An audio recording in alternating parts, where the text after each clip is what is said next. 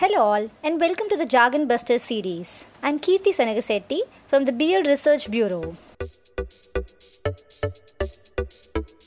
In this episode, we continue to dig deeper into the world of taxes. Today, let us take a look at the term TDS or tax deducted at source. While employers and organizations promise us hefty pays, what finally reaches us at the end of every month is way lower. This is thanks to the innumerable deductions being made to our gross pay. While a few of them go into our retirement corpus, a few other deductions also take care of our tax installments. The TDS or the tax deducted at source is one such deduction in your pay slip that ensures timely payment of your taxes every year.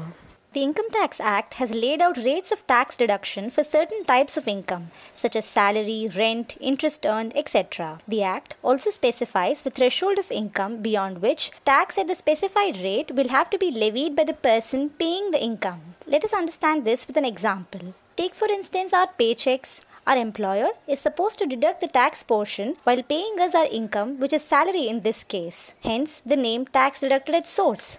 Further, in the case of salary, the Income Tax Act requires our employers to deduct tax at the tax slab rates applicable to each employee. If you inform your employer about your other sources of income and deductions, then they'll take into account of all these while deducting TDS on your salary income. These extra details help the employer decide the amount of tax that needs to be deducted from your salary. Not just that, TDS is also deducted on the interest earned on your bank deposits or deposits with the post office at the rate of 10%. This is deducted if your interest income for any year exceeds rupees 40,000. For your interest income on other corporate deposits, TDS should be deducted if your income is more than rupees 5,000 in any year. Similarly, tax is deducted at source for various other incomes such as rent, dividend, or interest on other securities, etc., at rates specified in the Income Tax Act. Thank you for listening to the podcast. Stay tuned for more such explainer on tax terms.